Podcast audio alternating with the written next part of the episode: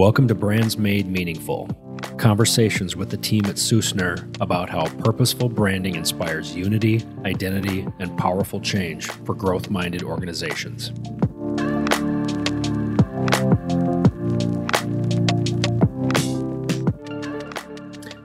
Tucker, I was sitting in my living room last night getting thinking ahead to today's conversation and looking at a complete set of Encyclopedia Britannicas that my parents gave me, A to Z. Oh no! Yeah, and in various efforts to declutter our house, it's there's something I just can't get rid of, even though all of that information is now available online. Do you ever see someone try to sell those? Not like door to door, but like I there's someone in my neighborhood tried to say, "Hey, free encyclopedias," and I was kind of like, "Oh, I mean, it, no one's going to take those. They they have to be a collector's item in certain circles. Eventually, I mean, just the, the volume of information that's in there, and the you know the, they're all books. I mean, it, hmm. it's more than one per letter too. So it might be a volume of thirty or 30, yeah. 40 books. It's incredible. Yeah. Well, and to think about, especially our topic today, research how that how that used to be versus how it is now is so different because of the internet. It's crazy. It's different for all aspects of the various types of research that we do. Yeah. It's all completely changed. Well, let's jump in. So, in today's conversation, Tucker and I are going to talk about research and branding. Yeah, and why we do research, what kind of where where it sits in the phase. So we always do research at the very beginning, which makes total sense. Wait um, a minute. So when somebody is when we take on a creative project, we don't go immediately to the drawing board and no. to our sketch pads and whip, and jump on the computer and whip out Illustrator and yeah pen to paper against popular opinion. We, we do don't not. go straight to the our brainstorming board and just start throwing ideas yeah. on the wall. No, well, in movies that's what we do. In Mad but, Men, yeah, yeah, in Mad Men, that's how it works. Actually, he just goes and spend time with like his family or mistress, and then just has an idea and moves on. Right. So back on topic uh, with research. Yeah.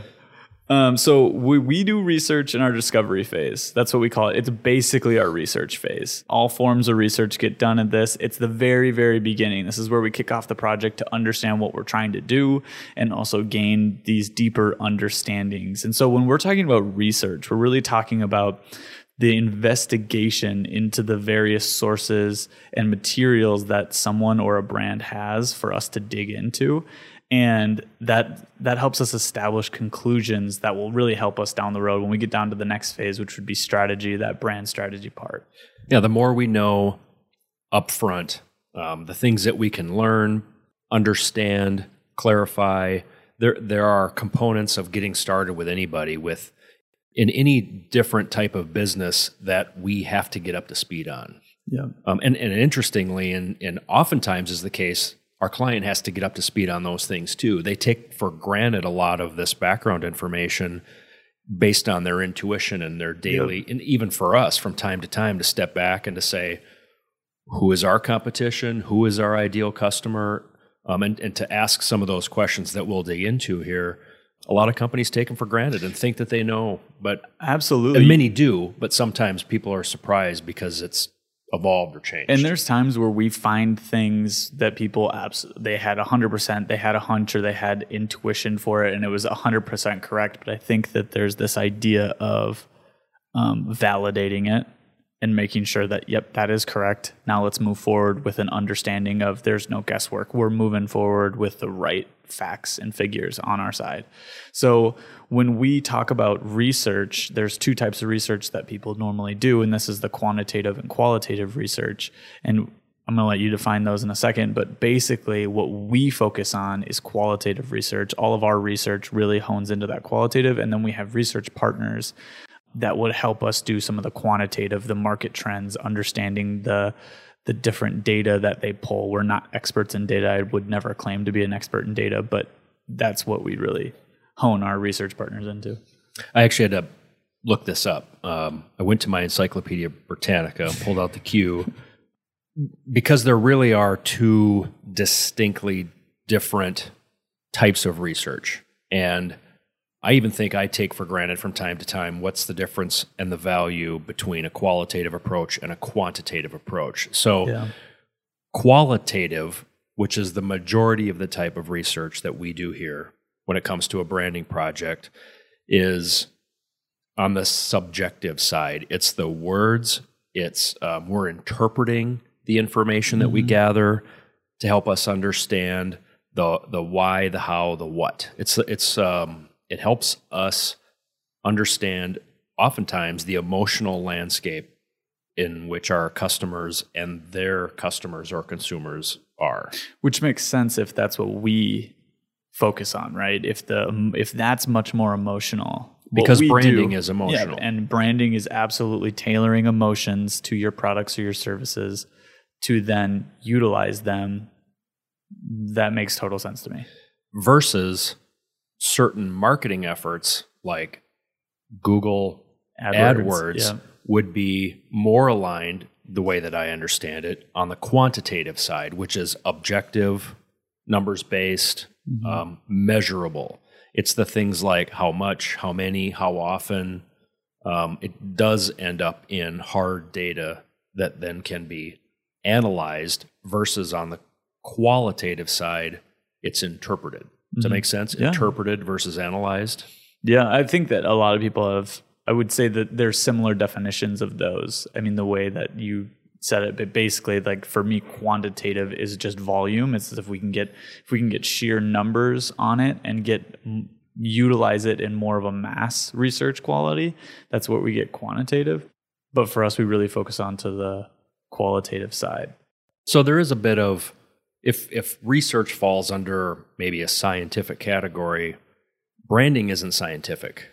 So why why Yeah. do we do like what is why does research matter when it comes to building a brand, reinforcing a brand, refreshing a brand? From a high level, it's all about awareness. I mean, it's about getting a deeper understanding of those strengths, weaknesses, opportunities, and threats SWOT, towards a that brand. classic Yep, a SWOT, marketing SWOT. SWOT analysis. Um, some people call it a marketing SWOT. We call it a brand SWOT because we look specifically at their brand's strengths, weaknesses, opportunities, and threats. But that kind of differs in the way that we look at things from an internal versus an external. We look at the perce- perceptions and the influences of that brand either today or their opportunities moving forward and their threats moving forward in the future. Talk us through what's the difference between the internal, you said the words internal and external specifically when it comes to the perceptions people have about our brand. What do you mean by what's internal and what's external? Well, internal would be then uh, leadership, employees, stakeholders that are inside that organization. External would then be customers or partners. Um, that differs, and we see that a lot. When most people think of they're going to rebrand, they're going to do all this stuff, they only think external. And that really hurts them down the road because then they'll have pushback or they'll completely feel unauthentic to the people internally. They struggle uh, solving their hiring problems or recruiting problems. So it's super important for us when we do research to not only look external, to talk to customers into partners and stuff like this of who this organization is and who who should they be, but also who are you from an internal perspective from the employees that have been there for 3, 5, 10, 25 years. Yeah, the, the the communication that a brand does, or the way that a brand communicates with even external, you could even, and we, we'll do this a different day, but dive deeper into the difference between that partner or investor audience versus your customer or consumer audience. Even if you're a business, you're in the B2B or a business to business category, what potential investors or industry partners might need from you or want from you can oftentimes be very different from what your customers and consumers want from you. Yeah, absolutely. And the idea isn't to say we need to figure out every single thing that should be said to everyone and say it all at once, but to understand where the values are and to say, okay, so who out of the partners or the customers, who are we valuing more in this situation? And to have that open dialogue with leadership as you find these things um, makes it really easy to put a certain value to those research components.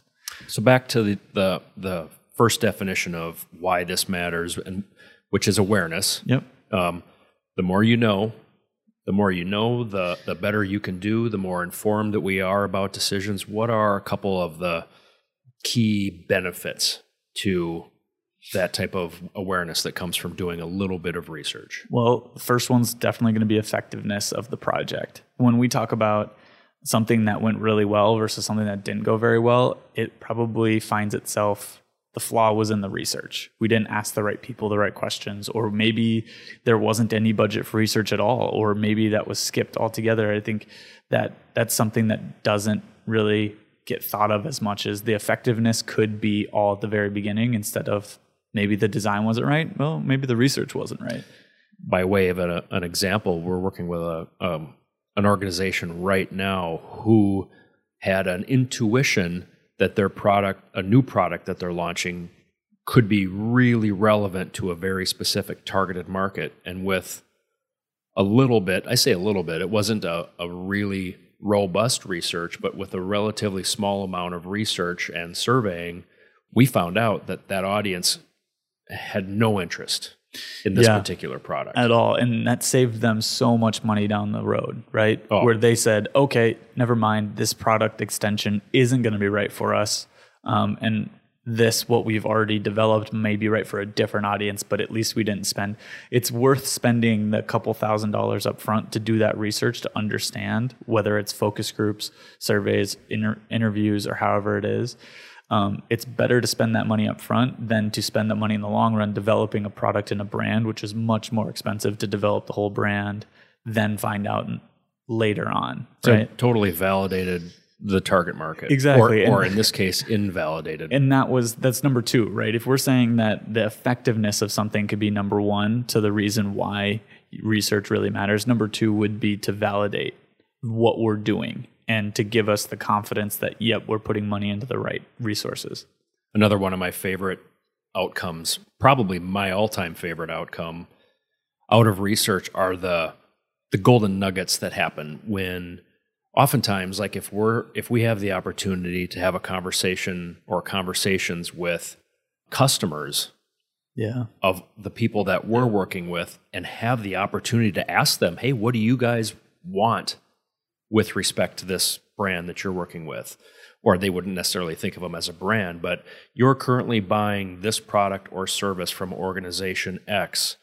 What else could they be doing mm-hmm. to serve you better? And sometimes that organization X gets so focused on just doing what they do and doing it well that they don't even realize that they could be doing more, doing better, or heading down a whole nother avenue um, not just from a brand perspective, but opens up opportunities for the entire business and its sales. And you were talking about when when we interview customers, I think on the flip side, interviewing an employee who's been there for 10 years and they just haven't had what it takes to come back and say, "Hey, why aren't we doing this? Cuz this is a really good opportunity. We just had this happen a couple weeks ago in a project where someone goes, "Well, we serve this market." But this other market is right down that same avenue and they have the same problems and we already have the infrastructure to do that. Why aren't we doing that? And bringing that to the leadership, it makes total sense. And they're like, absolutely.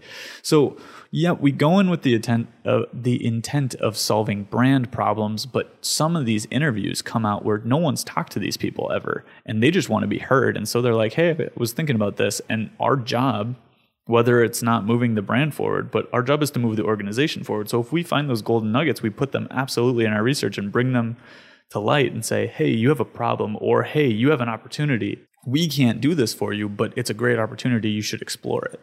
So that's another. The golden nuggets is yeah by far the best thing. Yep. So um, and I'm gonna s- skip to this last one here, but the biggest biggest reason why we do research versus just hopping right into design is because we want to do everything with purpose over preference. Right. Helps us get out of the subjective and into the objective and to say we're trying to accomplish this for these people and we know what that is and that's hard to do when you just hop right in and if if someone's working with a branding firm or a creative agency right now and they're not doing research that's a big red flag to say how do we know if this is going to be right because we're just relying on our preferences as a leadership team yep. and their preferences as a creative team. Yep. And that's scary because then you don't have any kind of guardrails. Exactly. You don't have guidelines there. You have nothing to hold on to. You have nothing to guide yourself. No fence posts to follow. Yep. That's so there are all kinds of within qualitative and quantitative depending on a product or a project that we're working on, there are a variety of different things that we would do. But let's let's cover the most common five. Yeah, so we wrote down five that we at a high level, we do more than this. Sometimes we have projects that push us outside these boundaries that say, hey, these aren't going to get it done. We're going to have to do something else. Um, like I said earlier, focus groups, but we don't normally do focus groups. That's something that when someone is innovating a product and asks us to come aboard, we rely on focus groups, but that's not tar- top of our, or that's not one of our top five. So our top five that we always, always do when budget allows is visual research, verbal research, market trend research, interviews, and surveys. And those five usually cover um, the broad net of internal, external. We're using these differently. So, how about we get into those at a super high level? We can talk about each one of those and Yeah. then maybe wrap up. So, how about you go with interviews first? So we've been, which is perfect because that's what we were just talking about. So we see interviews as a great opportunity to talk to, and it depends on how many with each specific project or opportunity that's going on, but to talk to people and in an ideal way, t- people on our clients team and people that our clients have worked with. So if we can oftentimes that third party, um, like our clients' customers or our clients, say vendor or partner or investor, they have a different perspective on what that organization provides to people, maybe a different um, point of view. Um, and it gets outside of those internal organizational walls where a lot of times you inherently get used to thinking the same things, doing the same things. So, love to get an outsider's perspective, Yeah. a connected outsider's perspective. And sometimes we'll even talk to prospective customers. So, Yeah. people who shop, buy, live are looking for a service that's in that category to get a little bit of their their take. I I think interviews are my favorite. They are the most time consuming, absolutely. They take a lot of energy to conduct them. We usually do somewhere between half an hour, 45 minute interviews, um, and we can gather a lot of insights on somebody then. But when we talk about golden nuggets on the why we do this, why we do that, when when we take things back to the leadership and like here's a couple golden nuggets, almost always they come from interviews Yep. because they're just a knee jerk reaction. This is I like this as well because it's it's really reactive. They're not ready for the questions every time. We send the questions usually beforehand, but when we just having a conversation and it seems lighthearted, Yep. they're not quite like thinking deep about this. So we get the most reaction Intuitive. and yep, just this is what I think. Yep. And that's where you get just this gold. And that intuitive reaction is the way that brands are reacted to. Yeah, When your brand is shows up someplace in whatever way, shape, or form, in an ad on a website, on a shelf, you have two, three, four seconds to capture somebody's attention. So it has that you have to have an initial intuitive input to make that type of short time frame experience effective. So if we're talking about the the longer it takes a long time doing all the other stuff, how about let's talk about the flip side of that for surveys. Um, when we survey people, what what does that kind of look like? Well, that's a great question. So sometimes we'll survey people because the project parameters, timeline, Yeah, budget, for sure. and availability just don't let us sit down with a certain number of people. Mm-hmm. We had an organization that we're working with that has a over 100 employees and the budget and the time frame just didn't allow for us to calendar and schedule with 100 individuals and ask Yeah. each of them, you know, a half an hour or 45 minutes of questions. So there's a logistics aspect to it. There's also you get the benefit of allowing people to reply or fill out that survey under anonymity. Mm-hmm. Where sometimes if you're talking to somebody one on one, there are certain things that they're not comfortable saying for obvious reasons.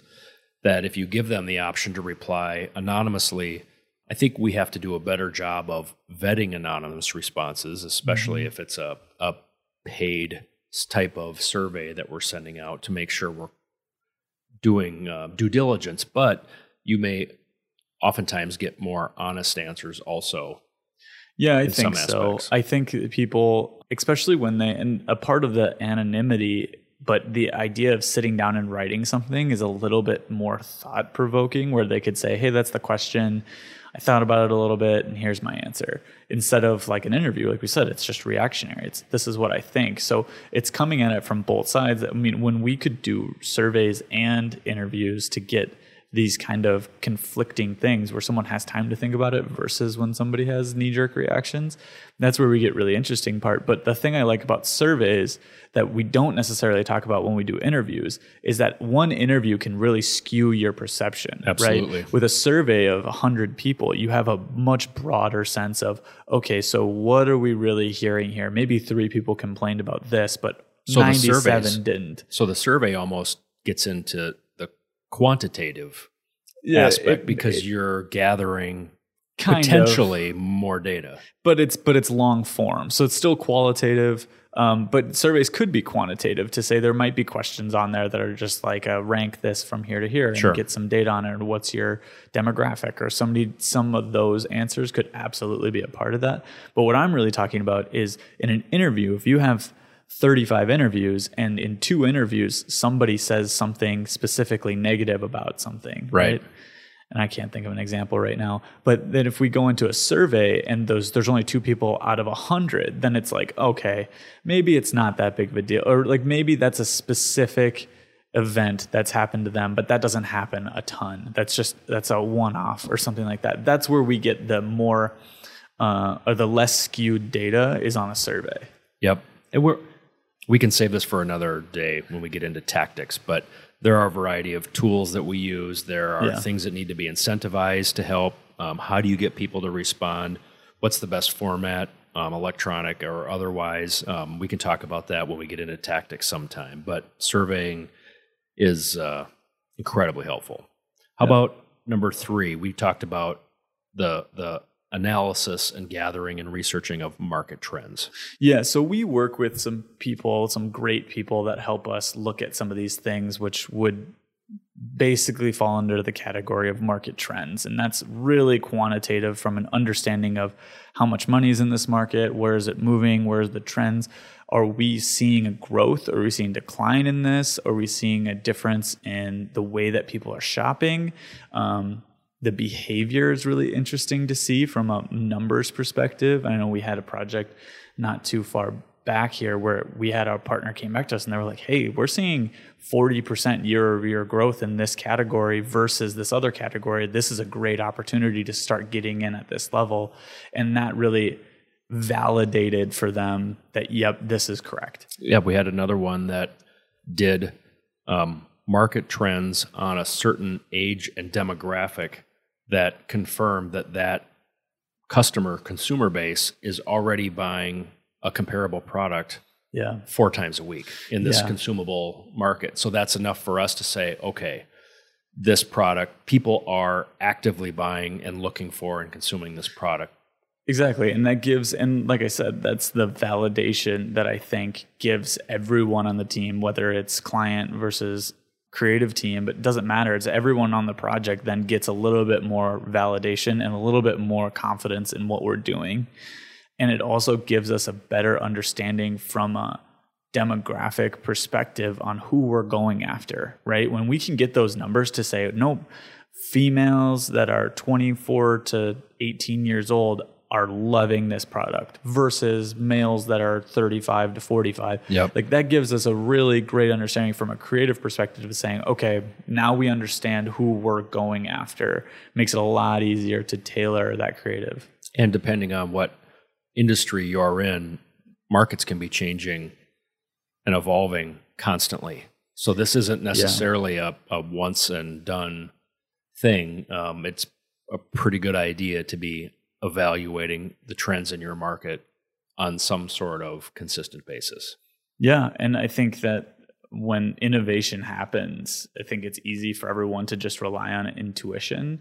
But there are so many great data that people can go pull that help us uncover these blind spots that um, before that we didn't have. But I think the overarching goal for research is to uncover blind spots, but I feel like we get it a lot with these quantitative market trends to say, hey, by the way, this is the way the market's moving, just so you know. We can make a decision based on if that's the way we want to go or not, but at least we know. So, for somebody like you, Tucker, who focuses on the brand strategy side Yeah. of building this amazing brand, the next two are the ones that I get most excited about, which are the as a creative director, these are Yeah. the the the visual and the verbal having all that strategy now in place, having it validated, having objectives and guidelines to then go into the visual side, which can be incredibly subjective, but to use that data to influence the choices that we make in what the images look like ultimately um, is critical. Yeah, and when we look at it from a like a strategy like point of view is if the five are interviews, surveys, market trends, visual and verbal research. The interviews, surveys, market trends, those are really what we're doing to gather this deep rooted strategy. And then the verbal and the visual research really helps us then say, okay, on top of that, on top of the golden nuggets that we've found, and the market's going this certain way, and we're going to go this way, and we're going to be positioned like this. How, if we're positioned by X, how are we going to look, and how are we going to sound versus how everyone else looks and sounds? And that's very, very interesting. Like you said, coming back to a visual perspective, and you're creative director here on this. This is where you're really digging in, right? Yeah, it's it's amazingly helpful as a step in the process to do to, to research what your competitions looks like. And these are going to be when I get to visual and verbal, I can almost combine them.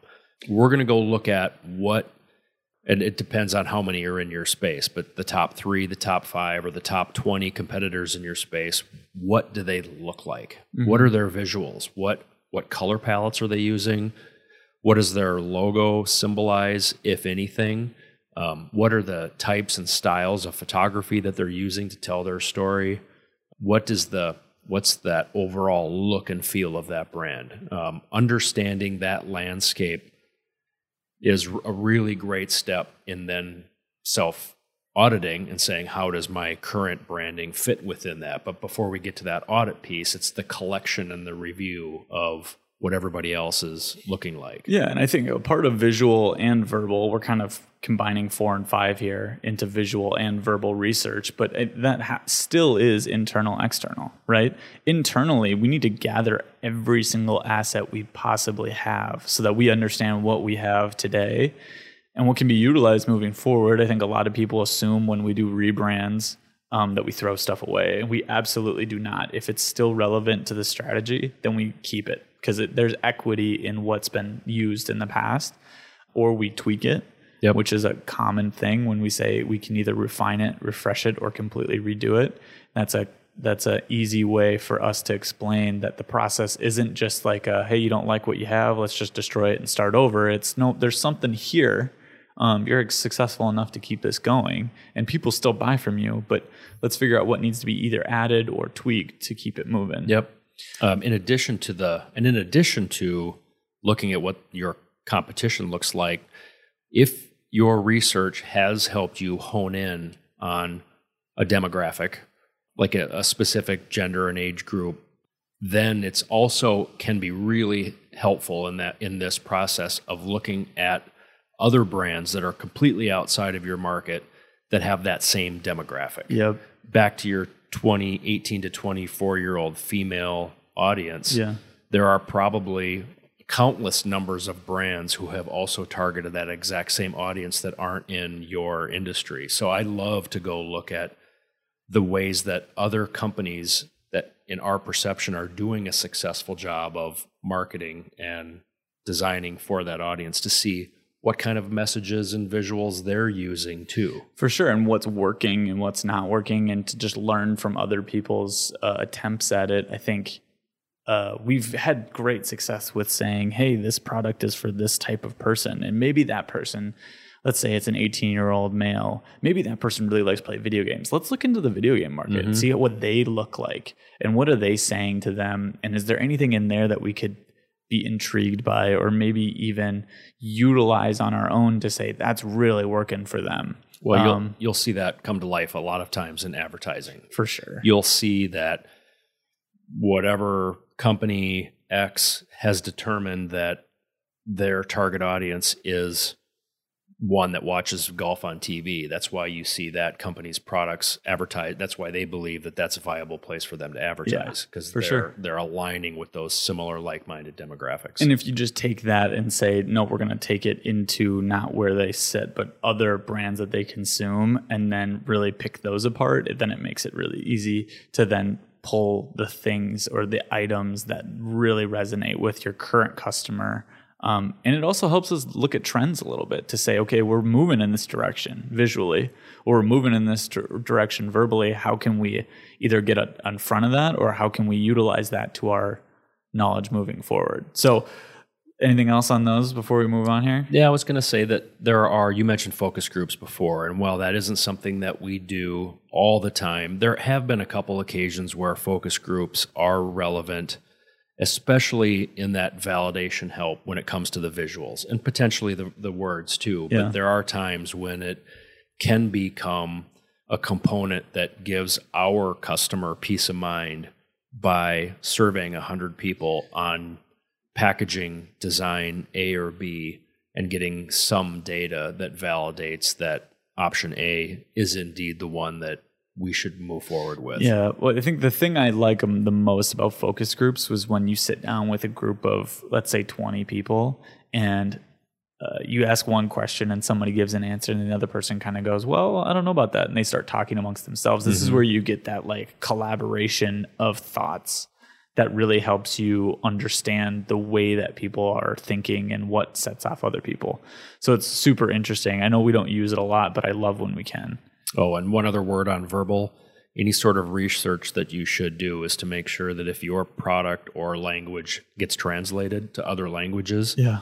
to do a little bit of research on if there's any unintended unintended consequences of what those words might translate to in another language. And that's something people don't think about ever. Yeah. Um, especially if you're a global brand or you're you have the aspirations to become a global brand. That's something that you have to hundred percent think about. we were working with a company and brainstorming names uh, for a product line, and one of the product lines translated to something completely different in Spanish, which was a very similar way of the word that we were reading in English, but it had a completely different word and a connotation that uh, would not have worked for This us. is no bueno.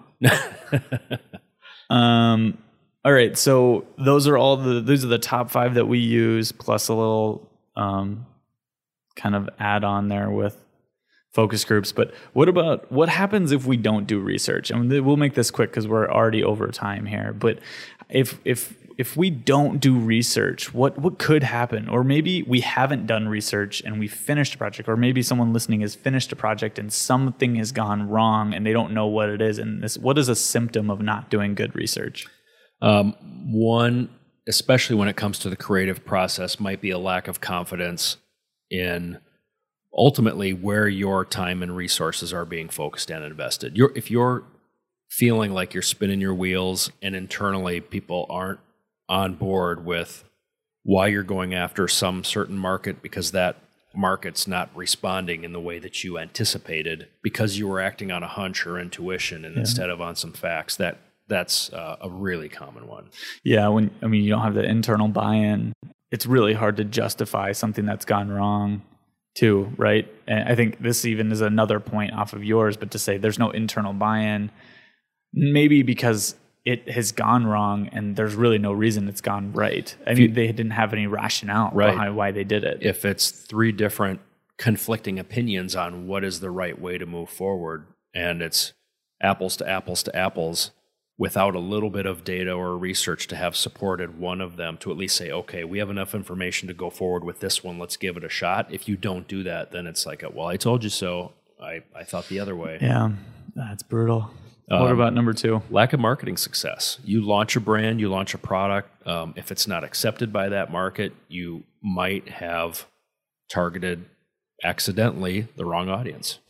We have plenty of people that we talk to about this stuff. But one time we had a conversation by that someone said, "Oh, it's not working for me," and the other person in the group said, "Well, maybe it's because the market didn't need it." Yeah, and that was almost like a slap in the face, but it was 100% true. It was maybe it just didn't need that product, or maybe it didn't need that solution that you're trying to sell. Instead of trying to fit the solution into your market, it's understand what that market's problem is, then provide your solution. And what's our final one specifically when it comes to what that bottom line is looking for? The lack of ROI. And this the the only reason why this is the last one is because it's everyone cares about. Um, lack of ROI is hundred percent a part of not doing research. If you don't get what you, if you spend hundred thousand dollars on a rebrand and you don't get that and way more out of it, then whoever you did that with did not do enough research because it has great upside for most organizations and if and and if there is not much upside they should find that in the research and then come back and say you know what this isn't right because you're not going to get much out of this because you're already doing all these things great. And so I think the lack of ROI is a really great symptom to look for and say, oh, we didn't have as much impact on either our goals that we set out to achieve or we didn't have impact from that bottom line like we thought we would. So research is a key step in making your brand effective so your marketing works so that you can grow your business. Yeah. I, well, and I think that's what it comes down to is we don't brand because we want it to look pretty. And we do all this work and do all the research because if it's not meaningful and it's not going to make a difference for you, then this shouldn't be done. Um, and I think we stand by that pretty strong. Sounds good. Anything so, else? Um, if uh, anybody's looking for a set of Encyclopedia Britannicas, yeah. uh, DM me. I think you're gonna have to hold on to those for a couple decades, then sell them at like a thrift store or something. Well, in the meantime, if I can help do a little research and find out what they're worth, that would be great. Do you know what the year is on them? I don't, but it's gonna be in the early '70s. Oh, ooh, interesting. So I'm sure that uh, some information would have changed. High now, value, but you should put them in your office. I'll think about it. Okay. Let me do some research and see if I have some space. All right. Thank you. Till next time. Sussner is a branding firm specializing in helping companies make a meaningful mark, guiding marketing leaders who are working to make their brand communicate better, stand out, and engage audiences to grow their business. For more on Sussner, visit sussner.com.